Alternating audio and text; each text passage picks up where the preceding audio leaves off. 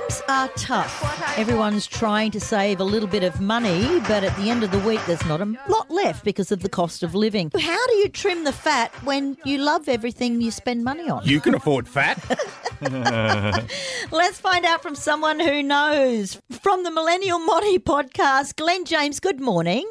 Good morning, guys. How are we? Not too bad. Now, Glen, what do you do? I mean, you don't want to get rid of your Foxtel or your streaming services, but then again, you love your cup of coffee each morning from the local cafe. How do you trim the fat?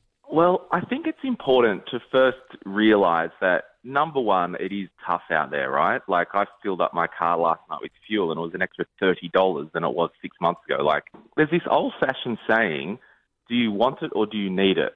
So, what are some of the simple things we can do? I would encourage everybody to think about things in their life and, and start to list like the absolutely critical things that we need. So it could be rent, mortgage payment, transportation, utilities.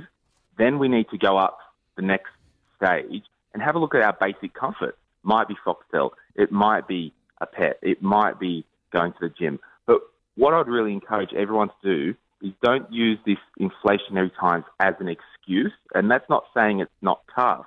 Start to look at your own life and see some of the things that you can cut out because ultimately it's about what we can control. I think we've been sold in better times all of these things. We have to have every streaming service when Mm. one might do. We have to have Uber Eats when really you could make your own dinner. No. Yes.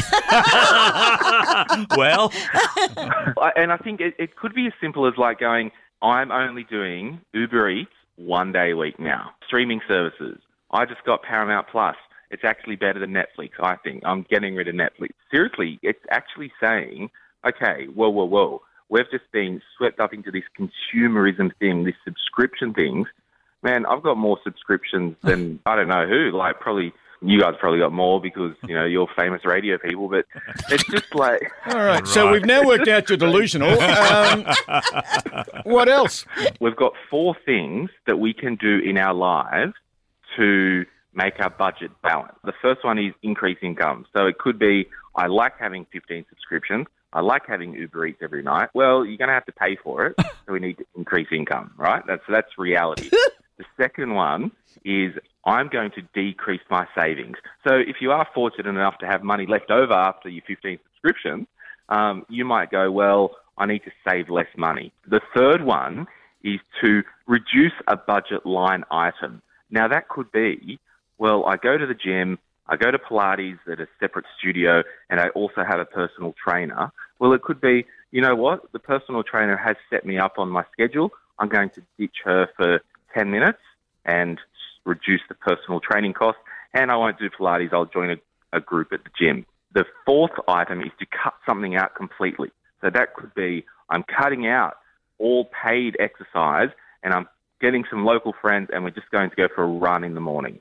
So we've really only got four ways to manage our budget. Glen, one of the ones that I found really upsetting is that a lot of people don't do international travel anymore. They thought, look, let's do local travel. It's cheaper.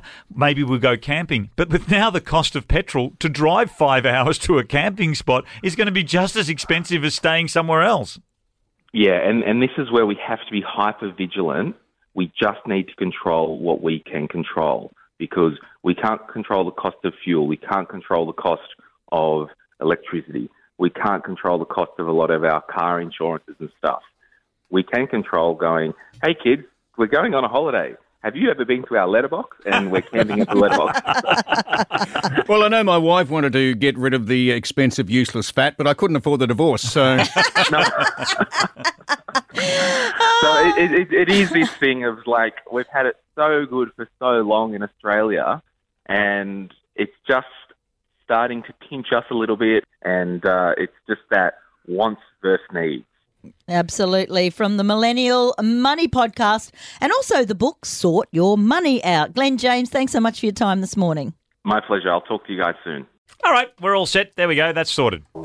now, just to do it. Oh, I'm hungry. I feel like Uber Eats. Laurel, Gary, and Mark. Classic Hits 4KQ.